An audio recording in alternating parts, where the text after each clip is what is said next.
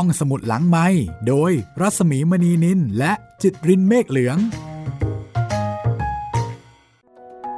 กลับมาพบกันอีกครั้งค่ะสำหรับห้องสมุดหลังใหม่ วันนี้ตอนที่ 23 โจโฉนายกตลอดการหม่อมราชวงศ์คลึกฤทธิ์ปราโมทสวัสดีคุณจิตริน สวัสดีครับพี่หมี วันนี้เราก็ขยับเข้าไปใกล้ ใกล้อะไรคะใกล้ความพีค ทีละเล็กทีละน้อยก็ไม่น้อยนะครับไม่น้อยครับ แต่ว่าช่วงเนี้ยครับจะเป็นช่วงที่พีคน่าจะที่สุดของเรื่องของสาที่มสุดก๊กใช่ เพราะว่าจะเป็นศึกใหญ่ที่สุดในเรื่องแล้วครับสำหรับศึกเซ็กเพกหรือว่ายุทธนาวีที่ผาแดง อืมค่ะ จะเป็นครั้งเดียวที่ทั้งสามก๊กเนี่ยครับ มาเจอกันมาปะทะกันอ๋อแต่ว่าเป็นในลักษณะของสองรุมหนึ่งนะครับ อืมอ๋อหมายถึงว่าเขาไม่ได้รบกันแบบสามฝ่าย ใช่ แต่เป็นแต่มีสามฝ่ายในการรบนี้ เหมือนพวกการแข่งขันกีฬาอะไรประมาณนั้นไหมต้องมีการจัดสายกันก่อนว่าคู่นี้ต้องมาอ๋อแข่งกันก่อนนะ พอคู่นี้แข่งกันชนะแล้วก็ค่อยไปแข่งกับคู่นี้ ไม่เชิงครับพี่อันนี้ออกแนวแบบเป็นถ้าตอนเด็กๆ หรือว่าใครที่เป็นวัยรุ่นยุคผม จะเคยเห็นฟุตบอล 3 ประตูครับ คือฟุตบอล 3 ประตูเนี่ยจะมีเล่น 3 โกพี่ แล้วมีผู้เล่นทั้งหมดในสนามเนี่ยหกคน เออ ไม่เคยเห็น ก็คือแบบทีมละ2 2ประตูเออประตูละ2 2คนอืมแล้วก็จะผลัดกันยิงใครยิงได้มากกว่ากันคนนั้นชนะอืมแล้วทีเนี้ยมันจะมีต้องมีทีมเก่งทีมหนึ่งใช่ไหมพี่ ทีมนั้นอาจจะนำไปเยอะแล้วค่ะอีก 2 ทีมเนี่ยจะต้องรุมทีมนี้ก่อน เพื่อให้แต้มมันกลับมาสูสีอืมแล้วค่อยกลับมาสู้กันเองต่ออืมลักษณะอืมเหมือนกันเลยครับอืมกับศึกเซ็กเพก ค่ะ ทีมเก่งที่สุดจะต้องถูกจัดการก่อน ใช่ โดยทีมที่เก่งรองลงไปอีกสองทีม ใช่ ซึ่งทั้งหมดนี้ครับก็เป็นแผนการของคงเบ้งที่วางไว้ ค่ะ ตั้งแต่ตอนที่สมัครงานกับเล่าปี ไปเสนอแผนงาน ดังนั้นก็คงจะเดากันได้นะคะว่าทีมที่จะถูกรุมก่อนเนี่ยคือทีมไหน ครับผม ก็พี่โจโฉของเรานั่นเองนะคะ ใช่แล้วครับ แล้วก็ ศึกนี้จะเป็นศึกที่ทำให้เห็นว่า โจโฉนะครับ ก็มีข้อเสียเยอะเหมือนกันอืมหลังจากที่เราเห็นข้อดีของโจโฉมาหลาย ๆ ครั้งแล้ว ชนะศึกมาเยอะแล้วอืมครั้งนี้แหละครับ จุดจะทำอ่อน โอ้โห จะทำให้เห็นจุดอ่อน เยอะแยะมากมายเลยครับ แต่อันหนึงก็คือว่าโจโฉไม่มีที่ปรึกษาที่ดีเหมือนกับจูกัดเหลียง มีปรึกษที่มีไหมปรึกษาที่ดีหลายท่าน แต่ว่าไม่ได้เก่งขนาดจูกัดเหลียง ไม่เฉียบแหลมเท่า ใช่ครับ คือจูกัดเหลียงนี่ถือว่าเป็นเหนือมนุษย์ไปแล้วครับอืมค่ะ คือโจโฉมีที่ปรึกษา มีคนดีครับๆเก่แต่งว่าด้ไม่วยเท่า แต่ว่าไม่เท่า ใช่แต่ว่าไม่เท่าอ๋อโจโฉอาจจะเกรด A แต่ว่าคงเบ้งนี่คือเกรด S เลยครับอะ อันนี้เกริ่นสปอยพอให้ได้เห็นภาพนะคะว่าตอนนี้เนี่ยเรากำลังขยับเข้าไปใกล้จุดพีคของเรื่องสามก๊กกับหนังสือโจโฉนายกตลอดการของหม่อมราชวงศ์คึกฤทธิ์ปราโมทซึ่งเป็นสามก๊กฉบับในทุนค่ะครับแล้วก็เป็นเล่มที่เราแนะนำให้อ่านสำหรับคนที่อยากจะรู้เรื่องสามก๊กแต่ว่าไม่อยากจะอ่านสามก๊กฉบับจริงเพราะรู้สึกว่ามันหนาเอ่อมันน่ากลัว เกรงว่ามันจะไม่สนุก เกรงว่าจะอ่านยาก ก็เข้าสู่วงการสามก๊ก ผ่านหนังสือเล่มนี้ หรือไม่ก็เบ้งเฮกผู้ถูกกลืนทั้งเป็นนะคะครับผมซึ่งห้องสมุดหลังใหม่เราก็ได้ทำการเล่าแล้วก็อ่านให้คุณได้ฟังเรียบร้อยแล้ว ตอนนี้มีอยู่ในทุกช่องทางของการรับฟังห้องสมุดหลังใหม่ทั้งสองเล่มเลย ครับผมทั้งทางเว็บไซต์แล้วก็แอปพลิเคชันของไทย PBS Podcast นะครับ ทาง Spotify Google Podcast แล้วก็ Podbean ครับ ส่วนทาง YouTube ก็รอสักนิดหนึ่งนะครับ กำลังทยอยลงให้นะครับ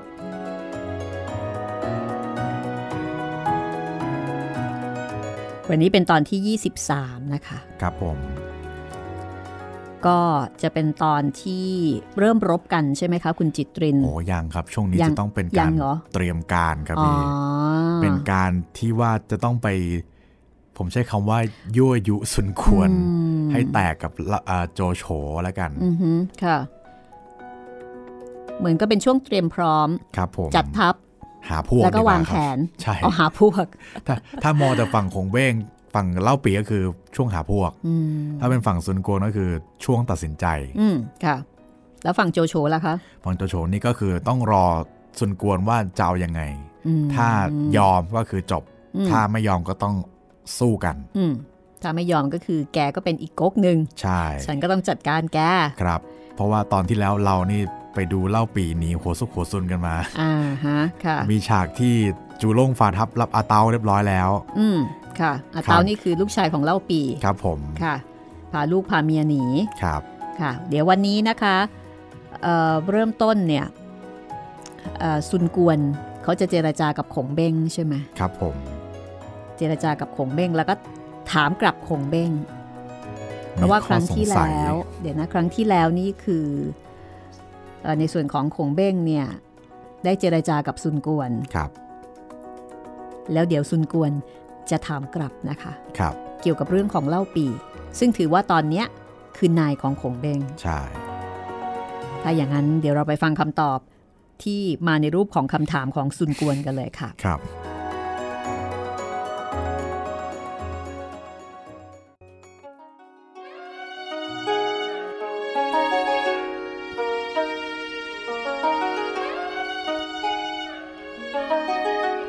ซุนกวนก็กลับมาถามขงเบ้งว่า เล่าปีนายของท่าน ต่อสู้โจโฉไม่ได้ เหตุใดมิไปคำนับโจโฉเล่า เจอซุนกวนถามแบบนี้ขงเบ้งบอกว่า นายของข้าพเจ้าเป็นเชื้อสายพระเจ้าเฮียนเต้ และคนทั้งปวงก็ยกย่อง ว่ามีสติปัญญาอยู่ ถึงมาดว่าจะสู้โจโฉไม่ได้ก็ดี ซึ่งจะไปอ่อนน้อมนั้น อย่าเพิ่งนึกเลย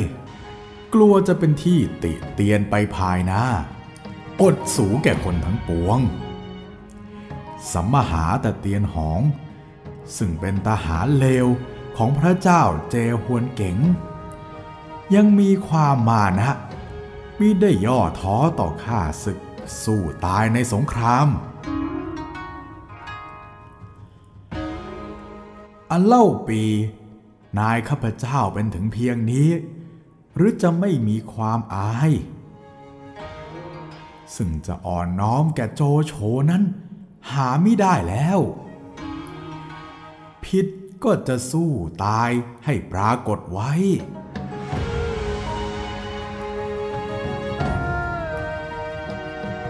ซุนกวนได้ยินขงเบ้งเจรจาเปรียบเปรย กระทบมาถึงตนดังนั้น ก็โกรธ ถึงกับลุกหนีเข้าไปข้างในแต่โลซกก็ไปอ้อนวอนให้ซุนกวนออกมาเจรจากับขงเบ้งต่อไปอีก คราวนี้ขงเบ้งจึงเอาน้ำเย็นเข้าลูบชักชวนให้ซุนกวนร่วมมือด้วย คือชักชวนให้มาร่วมกับเล่าปี รบกับโจโฉ ซุนกวนนั้นไม่ชอบให้ใครมาดูถูก ว่าตัวเองเป็นคนขี้ขลาด เมื่อโดนลิ้นลมของขงเบ้งเข้า ก็ยอมตกลงโดยมิคิดหน้าคิดหลังให้รอบคอบ ยอมเอาเมืองกังตังทั้งเมืองเข้าสู่สงคราม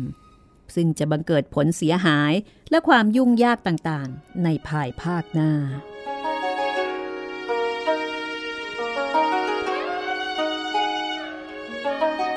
ความจริงแล้วเล่าปีโจโฉและบิดาของซุนกวนนั้น เคยร่วมก่อการกันมาตั้งแต่สมัยตังโตแต่ถ้าดูฐานะคนทั้งสามจะเห็นได้ว่าแตกต่างกันอยู่ โจโฉนั้นเป็นหัวหน้าใหญ่ เริ่มคิดการแล้วก็รวบรวมผู้คนที่จะปฏิวัติ เล่าปีและซุนเกียน บิดาซุนกวนมาสมทบทีหลัง แล้วก็มาในตำแหน่งรองๆ ไม่ได้เป็นหัวหน้าเหมือนกับโจโฉ แต่ภายหลังคนเหล่านี้ก็คิดจะกำจัดโจโฉซะ เนื่องจากอยากเป็นใหญ่ด้วยตนเอง ไม่ยอมให้โจโฉเป็นใหญ่ในแผ่นดินได้ ทั้งที่โจโฉอยู่ในฐานะหัวหน้ามาตั้งแต่แรกเริ่ม ความอิจฉาริษยาทำให้ต้องกระจัดกระจายไป ในที่สุด ก็มีคนอื่นที่มักใหญ่ไฟสูง เข้ามาร่วมประสมโรง อาศัยความแตกแยกกันนั้น เป็นเครื่องทำให้ตัวเองมีอำนาจวาสนา อย่างคงเบ้งนี้เป็นต้น ฉะนั้น โจโฉผู้หวังจะก่อสร้างความเป็นปึกแผ่นแก่แผ่นดิน จึงต้องประสบความพลาดหวังอยู่เป็นนิดด้วยการกระทำของผู้อื่น เห็นด้วยไหมคุณจิตริน เห็นด้วยครึ่งหนึ่งครับ อีก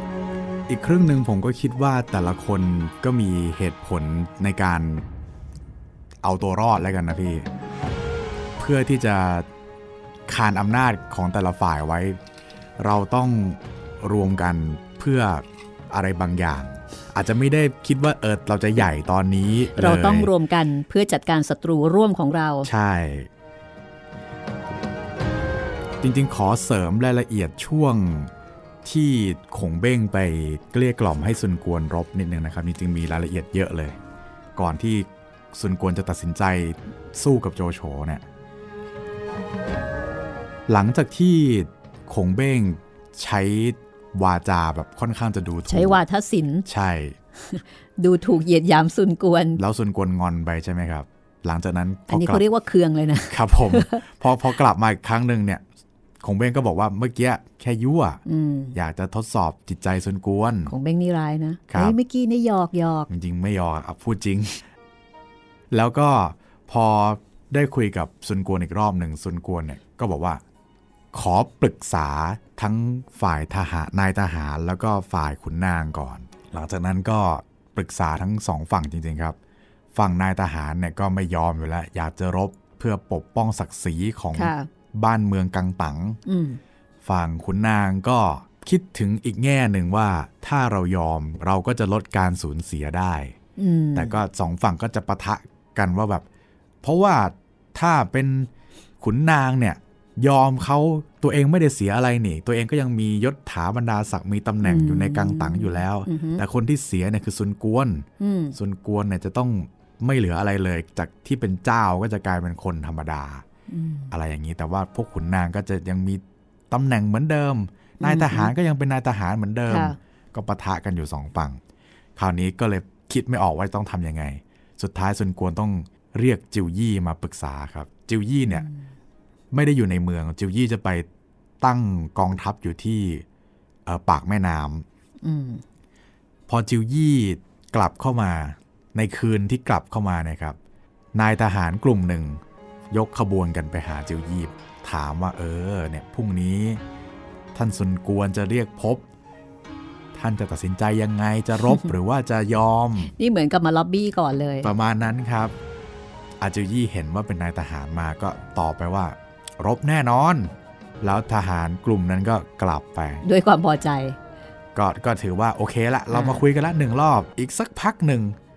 ขุนนางครับ กลุ่มขุนนางก็มา นำโดยเตียวเจียวเนี่ยแหละครับค่ะการในปรึกษาเตียวเจียวเนี่ยแหละครัแล้บวก็ถามคำถามเดิม ก็ถามคำถามเดิม จะรบไหม จะรบไหม เจ้ายี่ตอบว่า ไม่รบ ไม่รบสิ จะไปเสียเลือดเสียเนื้อทำไม เรายอมเขามันก็ไม่เห็นเป็นไรเลย เจรจากันดีๆ อะไรอย่างนี้ขุนนางก็กลับไปอืมด้วยความพอใจเหมือนกันครับผมตรงใจ ใช่ แล้วตกลงจิวยี่เขายังไงกันแน่ สุดท้ายครับ คงเบ้งมาครับคงเบ้งก็ถามเหมือนกันว่า ท่านจะตัดสินใจยังไง มาพร้อมโลซกเลยอืมเพราะว่าโลซกเป็นเหมือนพี่เลี้ยงของเบ้งอือหือค่ะจิวยี่ก็ลองใจ บอกว่าก็ต้องยอมสิ โอ้โห โจโฉยกมาทับเป็นสิบหมื่นยี่สิบหมื่นเราจะไปสู้เขาได้ยังไงคงเบ้งก็เลยยั่วจิวยี่ครับอืมยั่วหนักกว่าตอนชนกวนนี่ครับพี่ อืมค่ะ หมายถึงว่าจริง ๆ จิวยี่เนี่ยเขาก็ไม่ได้อยากจะลบใช่ไหม จริง ๆ จิวยี่เนี่ยเขาจะเอายังไงกันแน่ จริง ๆ จิวยี่เนี่ยดูเชิงครับ อยากจะรู้ว่าถ้าเราเข้ากับฝ่ายไหนนะจะได้ผลประโยชน์มากที่สุด โอ้โหค่ะครับ แล้วทีเนี้ยขงเบ้งก็มายั่วยั่วด้วยสองสองเหตุผลหนึ่งกองทัพของกังตังเนี่ยอ่อนแอสู้กองทัพโจโฉไม่ได้อืมอืมจิวยี่ไม่กล้ารบใช่ไหมอืมแต่ไม่ได้พูดตรงๆ ข้อ 2 ยั่วด้วยเรื่องผู้หญิงครับ อย่างที่เคยบอกกันว่าโจโฉเนี่ยก็เป็นเสือผู้หญิงคนหนึ่งอ่าฮะยั่วด้วยเรื่องผู้หญิงแต่ไม่ได้พูดว่าเออโจโฉจะมาทำอะไรผู้หญิงนะแต่พูดว่าวิวิธีจะชนะง่าย ๆอยู่ คือให้ส่งผู้หญิงสองคนไปหาโจโฉก็คือนางใต้เกี้ยวกับเสียวเกี้ยวสองคนเนี่ยเป็นหญิงงามของกังตัง ใครได้ยินชื่อเนี่ย รู้เลยว่าสวยแน่ ๆ ทีนี้จิวยี่โกรธกับฟัดกระเฟียดเลย เดินหนีไปเลยอืมคงเบงก็งงว่า เอ๊ะทำอะไรผิดหรือเปล่า โลซกก็มาอืมบอกว่า ไม่รู้อะไรไต้เกี้ยวเนี่ย เป็นภรรยาของท่านซุนเซ็กที่เพิ่งเสียไปอืมแล้วเสียวเกี้ยวนะก็ภรรยาท่านจิวยี่นั่นแหละอ๋อจริงๆคงเบ้งรู้อยู่แล้วครับ แค่อยากจะยั่วอ๋อค่ะคราวเนี้ยจิวยี่เอาเลยอืม ลบแน่นอนอืมาหยามกันขนาดนี้ จิวยี่นี่ไม่ใช่คนเจ้าชู้ใช่ไหมคะ ไม่ใช่คนเจ้าชู้ครับอืมแต่เป็นคนไม่ยอมให้โดนคนเหยียดหยามอืมแต่ว่ามาเหยียดหยามถึงเมียขนาดนี้มันก็เอาเรื่องอยู่เหมือนกันนะ แล้วก็แสดงว่าภรรยาของเขาจะต้องสวย โอ้ สวยมากครับค่ะคือเรียกว่าอาจจะอยู่ในกลุ่มเป้าหมายของโจโฉได้ แน่นอนครับ ถ้าแน่เกิดนว่าอโจนโฉไม่เห็นเข้า คือจริง ๆขงเบ้งไม่ได้พูดลอยๆด้วยนะครับ ขงเบ้งมีมูลอยู่ ก็คือพี่หมีจำหอคอยนกยูงที่โจโฉสร้างตอนชนะ ตอนปราบภาคตะวันตกได้ไหมครับพี่อืมอืมอืมนั่นแหละครับ พอตอนสร้างหอคอยนกยูงนะโจโฉเคยแต่งกลอน เกี่ยวกับว่าถ้าได้อยู่บนหอคอยนกยูง แล้วมีนางใต้เกี้ยว กับเสียวเกี้ยวอยู่ข้างๆเนี่ย คงจะมีความสุขน่าดู อะไรประมาณนี้ งั้นก็แสดงว่าไต้เกี้ยวกับเสี่ยวเกี้ยวเนี่ยมีความงามเป็นที่เรื่องลือ แล้วก็ใช่อยู่ในสายตาของโจโฉใช่โจโฉอยากได้ ใช่ครับ มันมีมูลครับอ๋อคงเบ้งเลยเอาจุดเนี้ยมาใช้ให้เป็นประโยชน์ ก็เลยเป็นเหตุเป็นผลว่า ถ้าเกิดจิวยี่ไม่ตัดสินใจตรงนี้ ก็มีแนวโน้มว่าอาจจะเสียเมียได้ เสร็จแน่นอน เออ เป็นเหตุเป็นผลอันสมควร ครับผม แหมคงเบ้งนี่น่าจะเป็นหมอนวดนะคะทำไมครับพี่ จับจุดทุกอ๋อ เป๊ะเลยกดทีโอ้ร้องจากเลยอ่าโดนจุดสำคัญเลยครับผมอ๋อผมลืมเรื่องสำคัญอีกเรื่องหนึ่งครับ เป็นช่วงที่มันมากอีกช่วงหนึ่งของสามก๊กผมให้เป็นช่วงที่มีวิวาทะที่ดุเด็ดเผ็ดมันที่สุดในเรื่องเลยก็ว่าได้ครับ อันนี้ต้องย้อนกลับไปหลังจากที่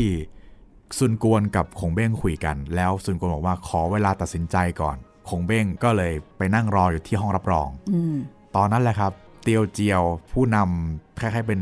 หัวหน้าของ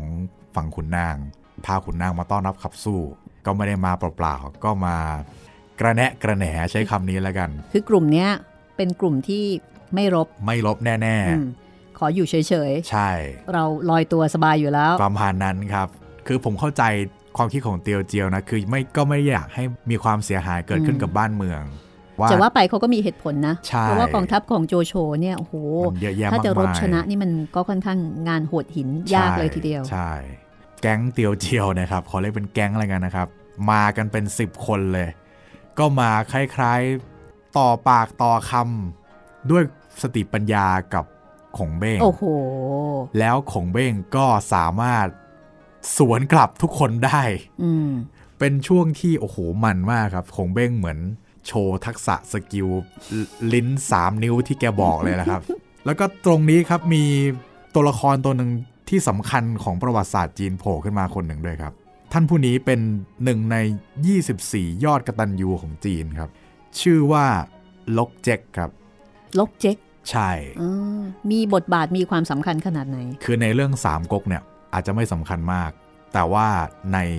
ประวัติศาสตร์จีนเนี่ย ได้รับการยกย่องเป็นหนึ่งในอืม24 ยอดกตัญญูอืมค่ะเหตุการณ์ที่โดนยกย่องก็คือตอนเด็กๆนะครับโลกเจ็กบ้านก็ค่อนข้างจะยากจน แต่ว่าตัวเองมีสติปัญญาดี ตอนเด็กๆ อ้วนสุดพี่หมีจำอ้วนสุดจำได้ไหมได้พี่ชายของอ้วนเซียวครับน้องชายน้องชาอ๋อยน้องชายครับอ้วนสุดก็จัดงานเลี้ยงขึ้นมาอ่าก็มีการกินเลี้ยงกันไปตามภาษาเนาะโลกเจ็กก็เลยได้มีโอกาสไปร่วมงานเลี้ยงนี้ของอ้วนสุด บังเอิญในงานเลี้ยงของอ้วนสุดเนี่ย มีส้มอยู่โลกเจ็กก็ไปกินแล้วรู้สึกว่าเอออร่อยมากเลยอืมแล้วจำได้ว่าแม่ตัวเองที่กำลังป่วยอยู่เนี่ยอืม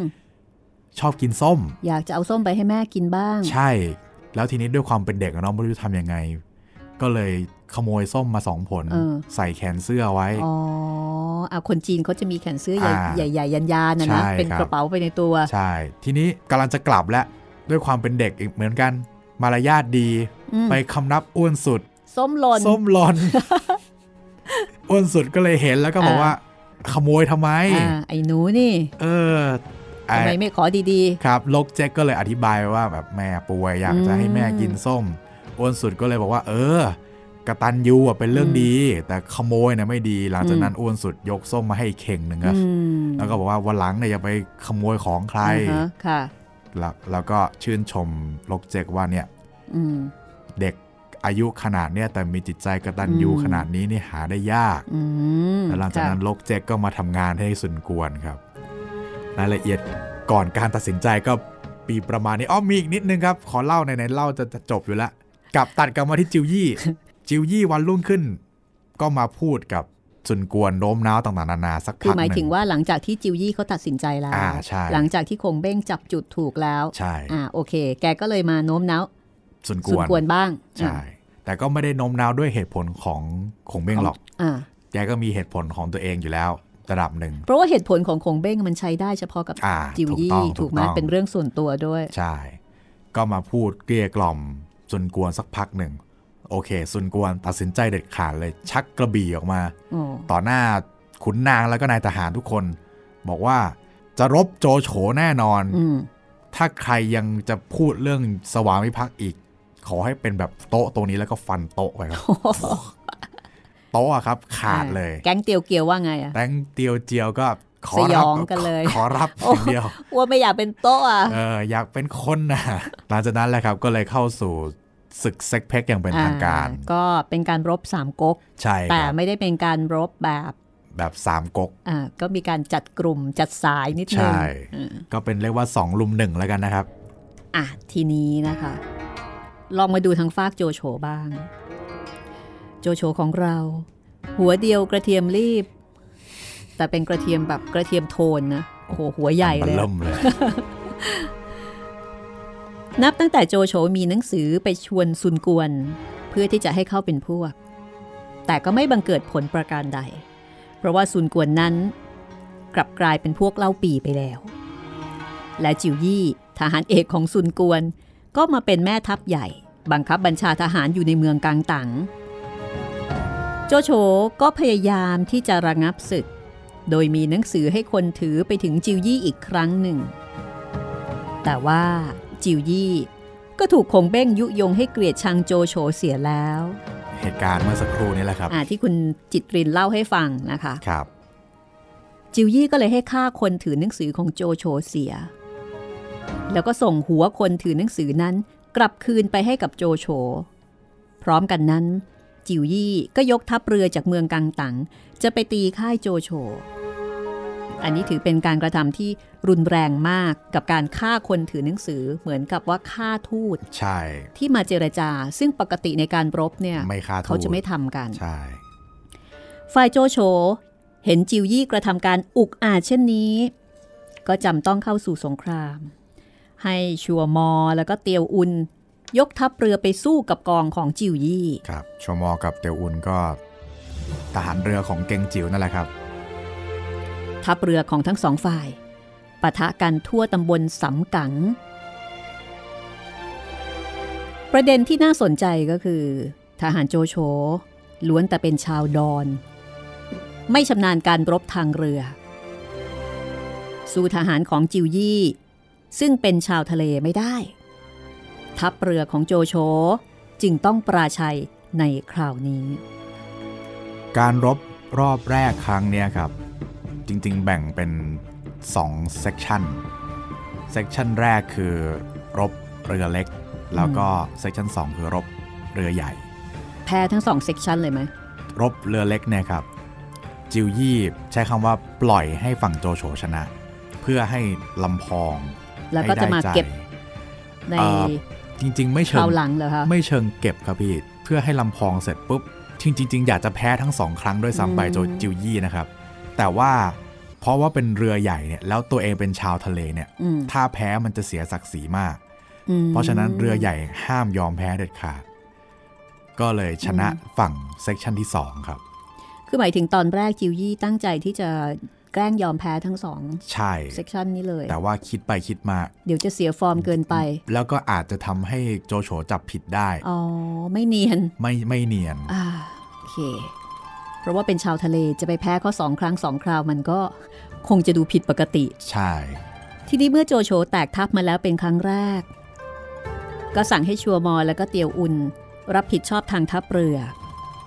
ให้ฝึกทหารในการรบทางเรือเป็นการใหญ่ ฝ่ายจิวยี่ได้ยินว่าโจโฉมีกำลังมากมายนัก ก็อยากจะดูให้เห็นจริง จิวยี่จึงลงเรือ แล้วก็ปลอมแปลงให้เหมือนรัษฎร ลงเรือเที่ยวผ่านไปที่หน้าค่ายของโจโฉ เห็นโจโฉกำลังใช้ให้ชัวมอแล้วก็เตียวอุนฝึกทหารเรือ จิวยี่นึกครั่นครามอยู่ในใจ คิดหาทางกำจัดชัวมอแล้วก็เตียวอุนเสียก่อนที่คนทั้งสองนี้จะถ่ายทอดวิชาทหารให้กับทหารได้ คือก่อนที่ทั้งสองคนนี้นี่จะฝึกทหารเผอิญ เป็นโชคดีของจิวยี่ ที่มีนายทหารของโจโฉคนหนึ่งชื่อว่าเจียวก้านอืม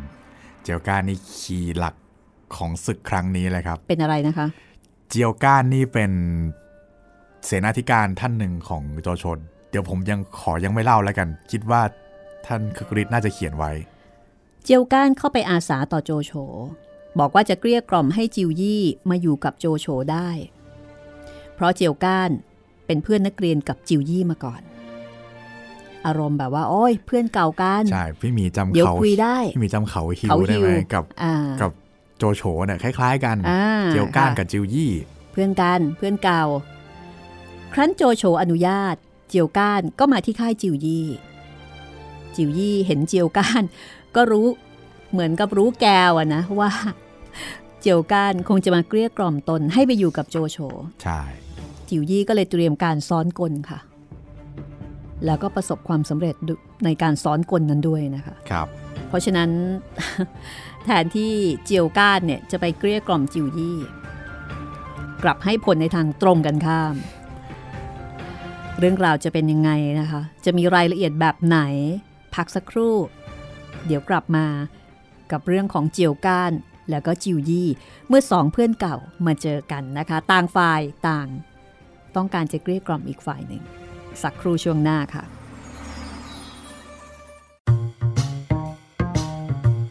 ห้องสมุดหลังไม้โดยรัสมีมณีนินและจิตรินเมฆเหลือง ในนี้ก็จะเห็นว่ามีคู่ความสัมพันธ์ฉันเพื่อน คือเป็นเพื่อนเก่านี่หลายคู่อยู่เหมือนกันนะคะ เยอะครับ แล้วเราก็จะเห็นว่าความสัมพันธ์ฉันเพื่อนนั้น บางทีมันก็ใช้ได้ในบางกรณีใช่แต่บางทีเนี่ยสถานการณ์ปัจจุบันมันเลยโอ้มันเลยความสัมพันธ์ไปแล้ว ไม่สามารถที่จะเอาความสัมพันธ์นั้นมาเป็นเกณฑ์ในการตัดสินอะไรบางอย่างได้ ใช่ครับ เมื่อกี้เราพูดถึงเขาฮิวไปแต่เราไม่ไม่ได้เคยพูดถึงจุดจบของเขาฮิวเลยเนาะพี่เดี๋ยวเออผมขอเขาเล่าฮิวเป็นยังไง ขอเล่าหลังจากที่จบศึกจากอ้วนเซี่ยวไปแล้วเนี่ย เขาฮิวก็ค่อนข้างจะลำพองตัวเองเหมือนกันว่า เนี่ยเป็นเพ่อชั้นเลยนะอืมโจโฉเลยชนะศึกนี้อืมมีวันหนึ่งครับ เขาฮิวก็เมาเลย กินเหล้ากำลังเมา เพราะว่าตัวเองเนี่ยไม่ค่อยไม่ค่อยได้ทำงานอะไร โจโฉไม่รู้จะสั่งอะไรให้ทำค่ะแล้วก็ตำแหน่งก็ไม่ได้ใหญ่มากด้วย เขาฮิวก็กินเหล้าพูดจาเลอะเทอะอืม ลำเลิกบุญคุณกับโจโฉครับ ค่ะ บอกประมาณว่าเนี่ยโจโฉเนี่ยไม่คิดถึงบุญคุณของข้าเลย ถ้าไม่ได้ฆ่านะ ตอนอ้วนเสี่ยวเนี่ย แพ้ไปแล้วอ๋อแต่พูดแรงกว่านี้เยอะครับอืมบังเอิญเขาทูเดินมา ได้ยิน ได้ยินครับ เรียบร้อยเลย เรียบร้อยเลยครับ เขาทูไม่ฟังอะไรทั้งนั้น ชักกระบี่ฟันคอตายเลย อันนี้ตายเพราะปากจริง ๆ เลยนะคะ ใช่ หลังจากนั้นโจโฉก็ให้ทำพิธีศพให้อย่างดีแล้วนะครับอืมถือว่าเป็นเป็นเพื่อนกันแล้วก็เป็นคนสำคัญที่ทำให้ชนะศึก แล้วก็อบรมเขาทูไปอืมบอกว่าเนี่ย ถ้าแกยังจะฆ่าคนแบบง่าย ๆ แบบนี้อืมต่อไปคนที่จะคอหลุดจากบาเนี่ยคือแก ไม่ถามกันสักคใช่ครับำฆ่าคนนี่มันเป็นเรื่องใหญ่มากเลยนะเรื่องใหญ่มากครับ แล้วไม่ใช่ฆ่าคนธรรมดานี่ฆ่าเสฆ่าเพื่นาอนธิฉันด้กาวยรใช่ แล้วเขาทูเขาตอบว่ายังไงคุณจิตคือรินเขาจำได้มาเขาทูเนี่ยยอมคนอยู่คนเดียวก็คือโจคือโฉโจอโฉยู่แล้วครับอ่าเพราะฉะนั้นก็สำนึกผิดแล้วครับ ตอนนั้นอือหือแต่เหมือนกับว่าโอเค รักโจโฉใช่มาพูดแบบนี้ได้ยังไง ใช่อืมก็โดนสั่งให้ไปเลี้ยงไปทำความสะอาดคอกม้าอยู่สักเดือนหนึ่งได้ ปรับพฤติกรรม ใช่ครับ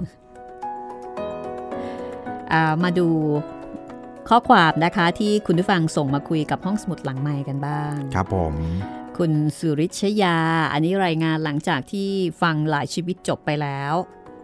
ย้อนกลับไปที่หลายชีวิตนิดนึง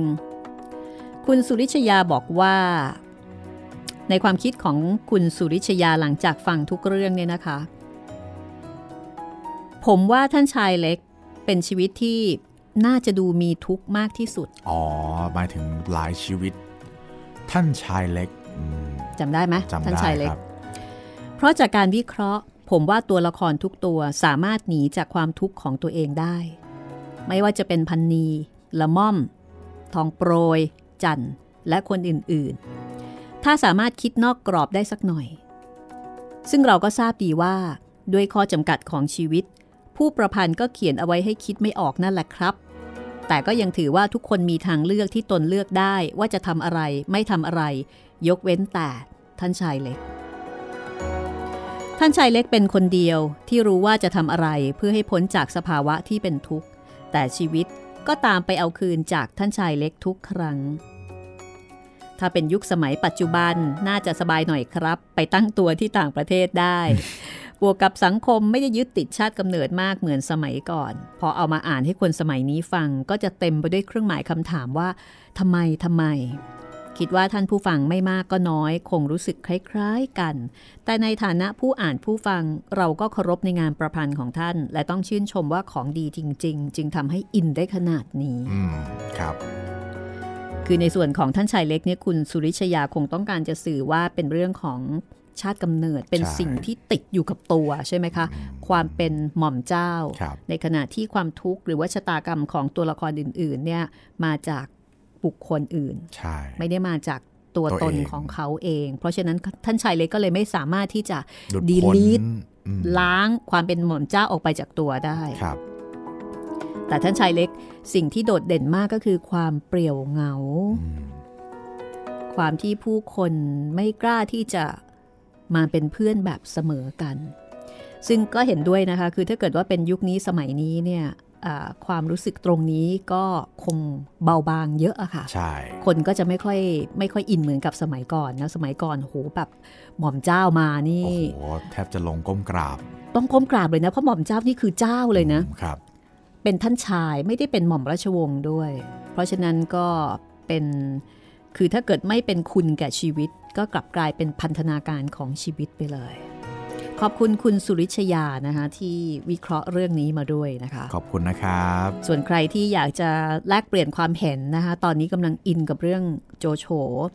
เรื่องสามก๊กเนี่ยค่ะที่เรากำลังนำสามก๊กฉบับในทุนมาอ่านมาเล่าให้ฟัง ก็แลกเปลี่ยนกันมาได้นะคะ 3 ช่องทางครับ ทั้งทางแฟนเพจ Facebook ไทย PBS Podcast แฟนเพจของพี่หมีรัศมีมณีนินแล้วก็ทาง YouTube นะครับ คอมเมนต์ไว้ใต้คลิปที่ชมที่ฟังได้เลย เราไปต่อกันเลยค่ะ ครับผมกลับมาที่เจียวก้านครับอะเจียวก้านกับจิวยี่นะคะครับสองเพื่อนเก่าจะมาเจอกัน จริง ๆ แล้วควรจะมีบรรยากาศดีอืมใช่แล้วๆควรมีเรื่องที่รื่นรมนะคะ แต่เนื่องจากว่าเพื่อนเก่าสองคนนี้ต่างคนต่างมีธงอยู่ในใจ ครับผม การเจอกันครั้งนี้จะเป็นยังไงนะคะ ขอบอกเลยว่า ลองไปฟังกัน สุดยอดครับ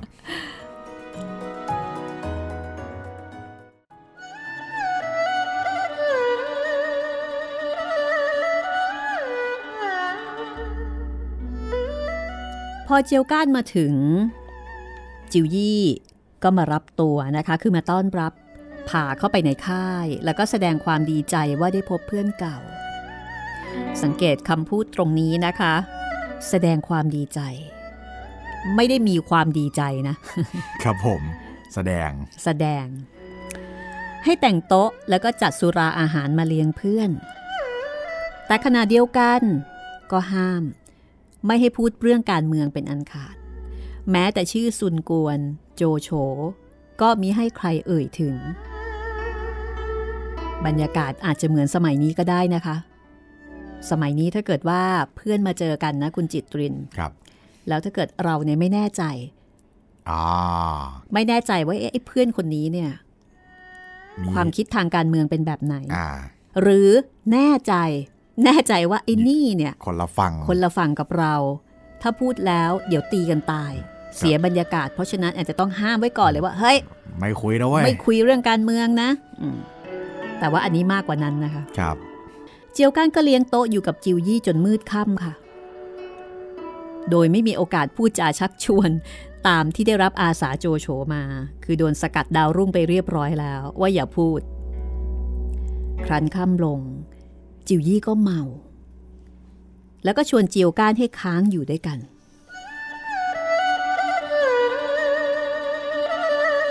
พอเข้านอน จิวยี่ก็ทำเป็นหลับไหลไม่ได้สติ ฝ่ายเจียวก้านนอนไม่หลับค่ะ เพราะว่าคิดหาช่องทางหาโอกาสที่จะเจรจากับจิวยี่ ก็ลุกออกมานั่งสูบยาแดง ที่โต๊ะสูบยานั้น ปรากฏว่า จิวยี่ทิ้งหนังสือเอาไว้ฉบับหนึ่ง เป็นหนังสือของชัวมอ เตียวอุนที่มีมาถึงจิวยี่ มีเนื้อความในหนังสือนั้นทำนองว่า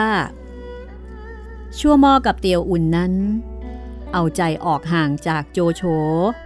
จะมาเข้ากับจิวยี่ เจียวก้านก็ลักเอาหนังสือนั้นคือขโมย แล้วก็หนีกลับมาให้โจโฉ โจโฉเห็นหนังสือนั้นก็โกรธ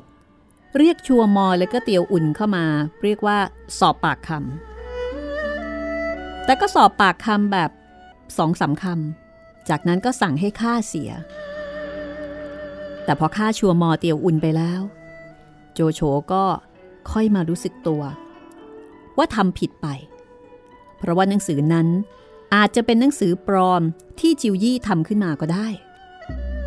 อย่างไรก็ตาม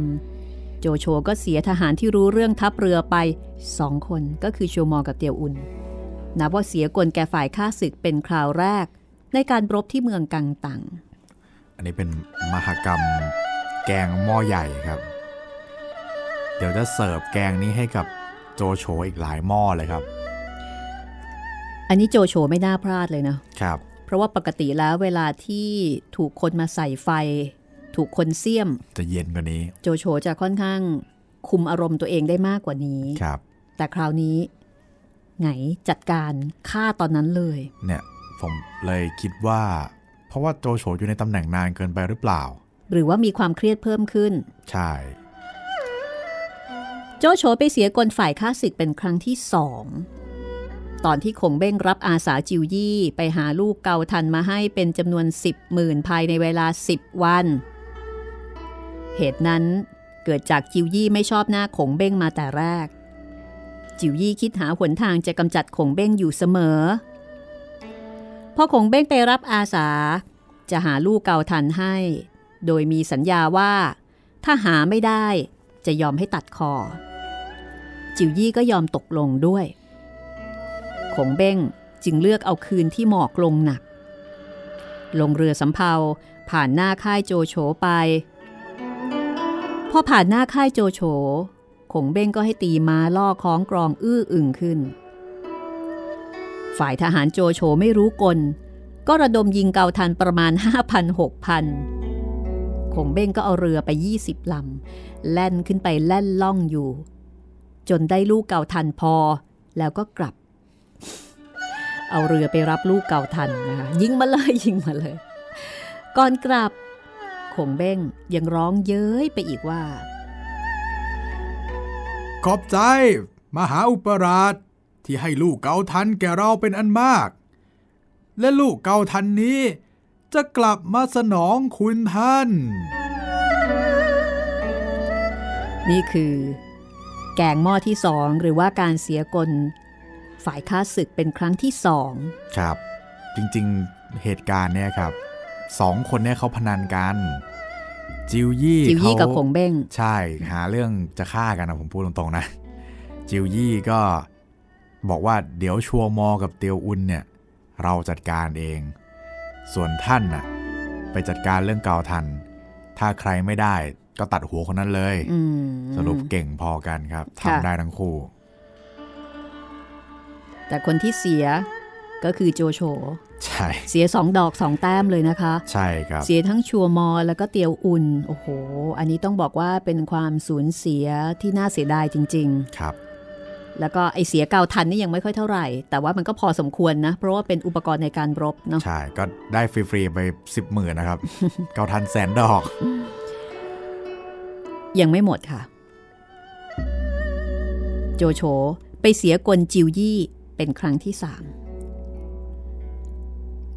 ตอนคิดจะส่งไส้ศึกเข้าไปในทัพจิวยี่ แต่แล้วก็เกิดการซ้อนกลส่งคนกลับไปกลับมาอย่างหน้าเวียนหัว แต่ในที่สุดบางทองก็หลุดเข้าไปในทัพของโจโฉได้ บางทองคนนี้แหละครับ ที่ฉายาว่าหงดารุณที่เป็นหนึ่งในสองนักปราดผู้เก่งกาจสามารถพลิกแผ่นดินได้ที่สุมาเต็กโชเคยพูดไว้อืมที่มีฮกหลงคือ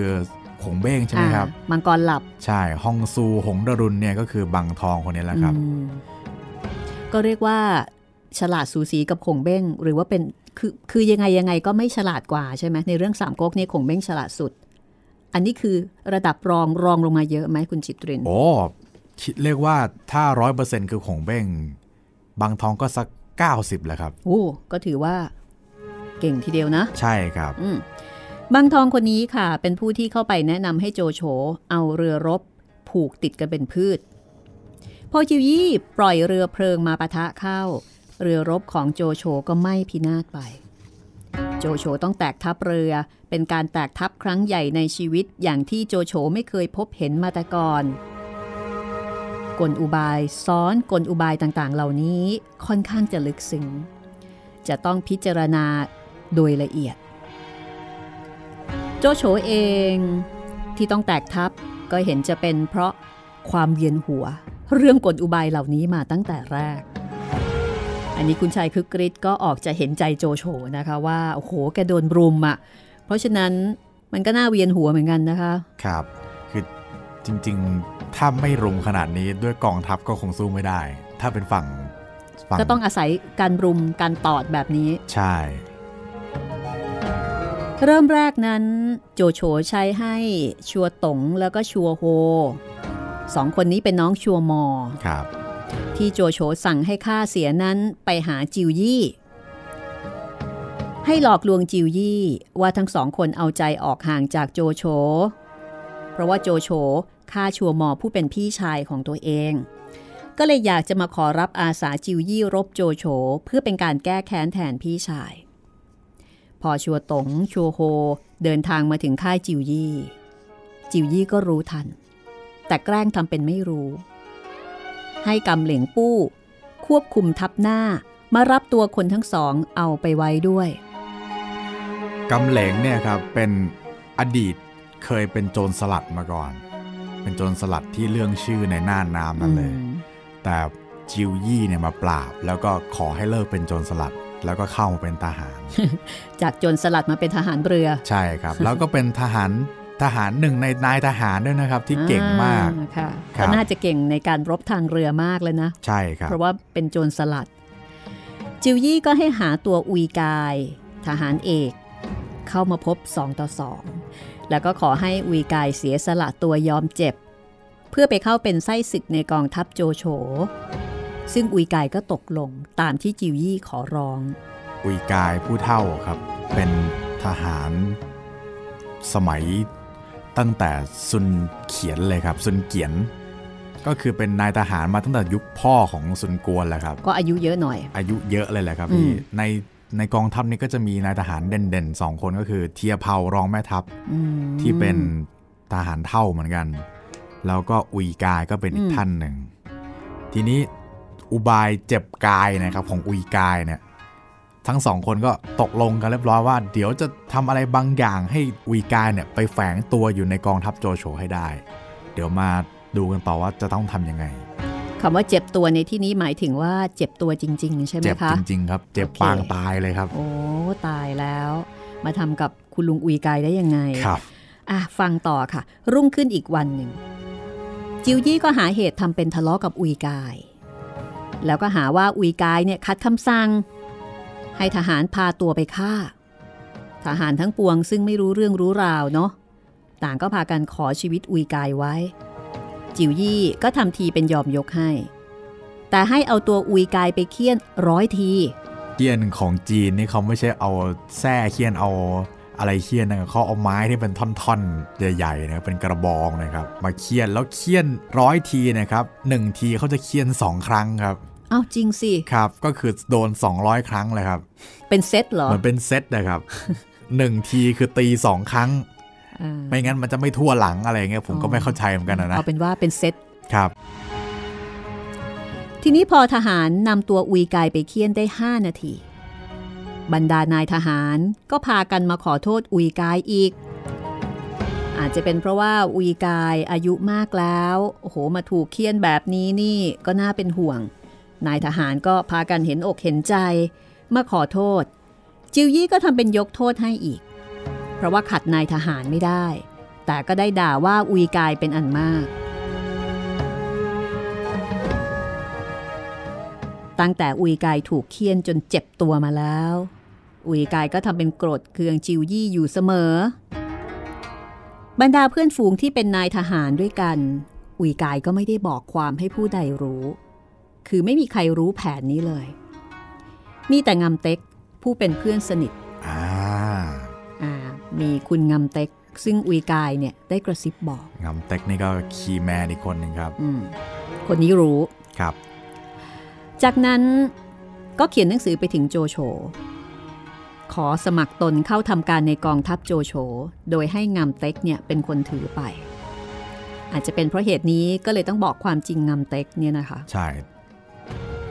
ในหนังสือนั้นอุยกายก็มีการพรรณนาบอกว่า โอ้โห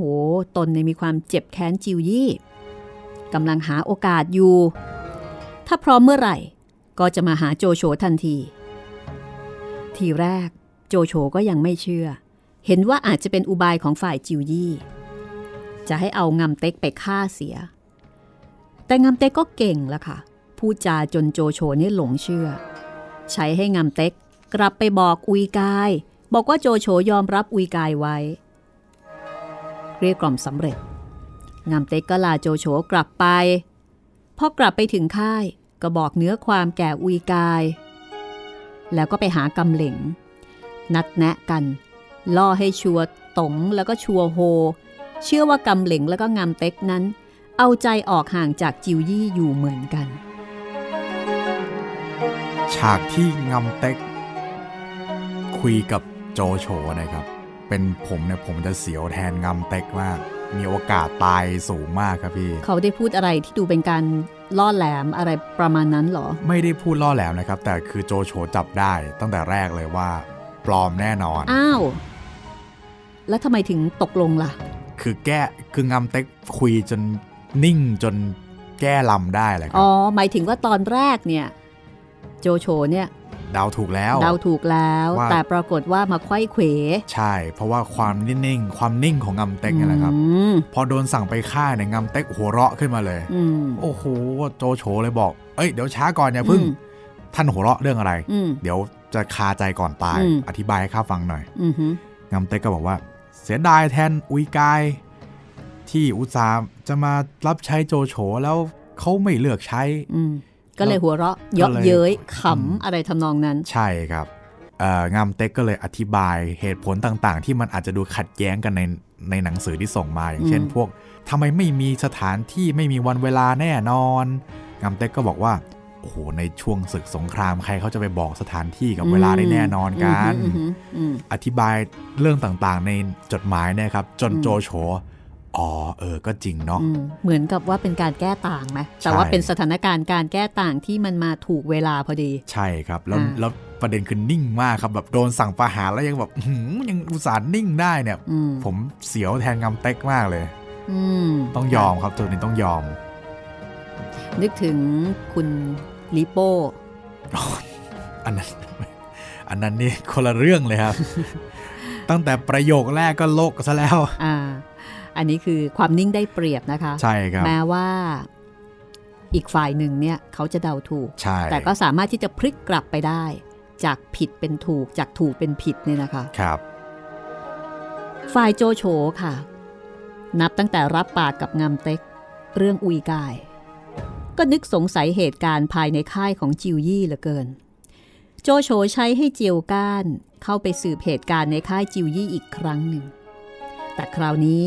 จิวยี่ทำทีเป็นโกรธเจียวก้าน ให้ทหารพาตัวไปขังเอาไว้ใกล้ๆบางทอง ปราดขี้เมา ซึ่งจิวยี่ได้นัดแนะเอาไว้ว่า จะส่งไปเป็นไส้ศึกในทัพโจโฉ เจียวก้านได้พบกับบางทอง เห็นบางทองพูดจาล้ำลึกก็ชอบใจ ชวนบางทองให้หนีไปหาโจโฉด้วยกันบางทองก็ตกลง ในที่สุด เจียวก้านก็กลายเป็นเครื่องมือ นำตัวบางทองเข้าไปอยู่ในกองทัพโจโฉได้จริง ตามแผนการที่จิวยี่ได้วางเอาไว้ บอกแล้วครับว่าเจียวก้านเนี่ยคีย์แมน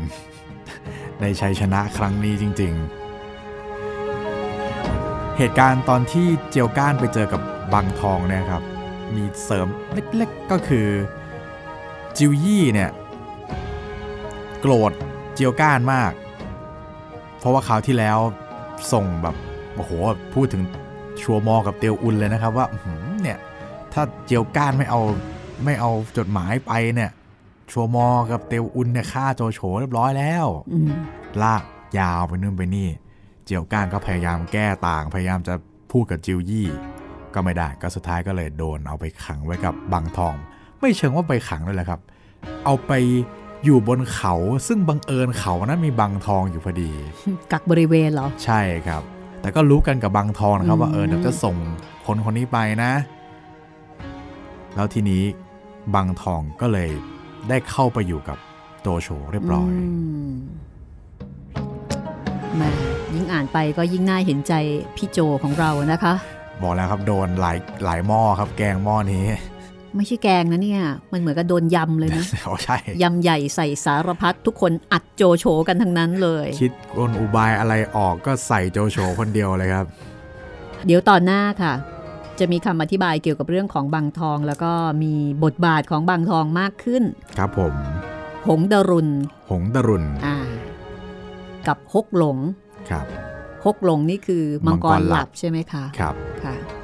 ดูกวนโอยมากเลยนะคะ มังกรหลับมังกรลับคือมั่นใจครับอะใช่วางแผนเสร็จก็นอนสบายๆ ตื่นขึ้นมารอรับชัยชนะ ใช่ นี่คือสามก๊กฉบับในทุนค่ะ กับหนังสือที่ชื่อว่าโจโฉนายกตลอดการ โดยหม่อมราชวงศ์คึกฤทธิ์ปราโมทค่ะสำหรับเรื่องนี้นะคะ ก็เชียร์ให้ฟัง ไม่ว่าคุณจะเป็นฝ่ายไหนก็ตาม ฝ่ายคนที่ไม่เคยอ่านสามก๊ก แต่อยากรู้เรื่องสามก๊ก ฝ่ายคนที่เคยอ่านสามก๊กแล้ว แต่ยังไม่เคยอ่านสามก๊กฉบับในทุน ฝ่ายคนที่เคยอ่านสามก๊กแล้ว ทั้งสามก๊กฉบับเจ้าพระยาพระคลังหนสามก๊กฉบับวณิพกก็ต้องมาจบด้วยสามก๊กฉบับในทุนค่ะ เอาให้ครบครับค่ะ จะได้เติมเต็มอีกหนึ่งแง่มุม ใช่ หรือใครที่ ไม่เคยสนใจสามก๊กเลย อย่าว่าแต่อยากอ่านเลยค่ะ สนใจยังไม่เคยสนใจเลย มีความรู้สึกว่าเฮ้ยสามก๊กมันไม่ใช่เรื่องที่เราจะต้องไปสนใจ มันเป็นเรื่องของการศึกสงคราม เรื่องของออวรรณกรรมจีนที่โอ้หน้าเวียนหัว อันนี้ก็ยิ่งต้องอ่านนะคะ ยิ่งต้องฟังค่ะ แล้วจะรู้ว่าสามก๊กจริง ๆ แล้วเป็นประโยชน์สำหรับทุกคนแล้วก็ทุกคนสามารถที่จะสนุกสนานนะคะ แล้วก็ได้ข้อคิดดีๆ จากเรื่องนี้ไม่จำเป็นว่าจะต้องเป็นนักเลงสามก๊กเท่านั้น ครับผม โจโฉนายกตลอดการแล้วก็สามก๊กฉบับในทุน เหมือนกับสอยสามก๊กลงมาในระดับที่คนทั่วไปเนี่ยเอื้อมถึงเอื้อมถึงแล้วก็สามารถที่จะสนุก แล้วก็ติดตามเรื่องนี้ได้ ครับผมแล้วถ้าเกิดว่าเราเอื้อมถึงแล้ว เราขึ้นบันไดไปขั้นหนึ่งแล้ว ก็ไม่ยากละค่ะ กับการที่ต่อไปนะคะ ถ้าคุณยังสนใจ ก็จะเป็นแรงบันดาลใจให้คุณเนี่ยไปเอื้อมถึงฉบับเจ้าพระยาพระคลังหนนะคะ ซึ่งใช่เป็นต้นตำรับของฉบับแปลในเมืองไทยครับ ฉบับนายทุนเนี่ยครับ ซอยเหตุการณ์ที่ไม่จำเป็นทิ้งเยอะแล้วครับอืมคืออ่านจบเนี่ยก็พอจะรู้เรื่องของสามก๊กตั้งแต่ต้นจนเกือบจะจบได้เลย คุยกับเขารู้เรื่อง ใช่ใช้คำนี้ได้เลย แค่นี้นี่ก็จำไม่หวาดไม่ไหวแล้วนะครับผม มีคุณจิตรินคอยเติมรายละเอียดนะครับ เพราะว่าคุณจิตรินนี่อ่านฉบับของเจ้าพระยาพระคลังหนแล้วก็ฉบับวดิพกมาแล้วครับผมฉบับเจ้าพระยาพระคลังหนเนี่ยเป็นหนังสือเล่มหนาน่าจะประมาณสักน่าจะห้าไม่ร้อยต่ำกว่า 500 หน้าใช่นะ500หน้าต้องมี เพราะว่าเคยเห็นและหนามากครับแล้วก็มีในเซตนั้นเนี่ยมีมีสามเล่มสามครับเล่มอ่าก็ถ้าเกิดว่าใครที่มีเวลา อยากจะฆ่าเวลานะคะ ครับผม อันนี้ ผมว่าหลายเดือนแหละครับ ได้อย่างมีประสิทธิภาพทีเดียวละค่ะ ครับนะคะถ้าไม่ติดซีรีส์เกาหลีซะก่อน หรือถ้าติดลองมาติดสามก๊กดู ถ้าเป็นคนติดซีรีส์นะครับ แนะนำให้ไปชม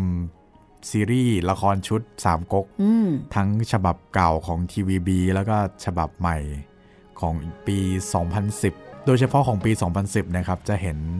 ตัวละครโจโฉในแง่มุมที่น่าสนใจมากอืมแทบจะเป็นพระเอกของเรื่องเลย อืมค่ะครับ ก็น่าจะทำให้เข้าถึงได้ง่ายขึ้นนะคะใช่เหมือนอย่างน้องเจเจ แฟนรายการห้องสมุดหลังใหม่นี่ก็ทั้งอ่านทั้งทั้งดูฟังทั้งดูแล้วก็ทั้งดูด้วยนะคะ ครบครับเลยค่ะ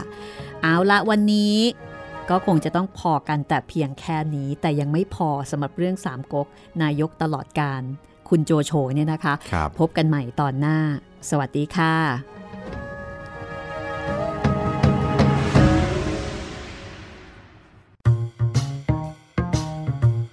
ห้องสมุดหลังไม้โดยรัศมีมณีนินและจิตรินเมฆเหลือง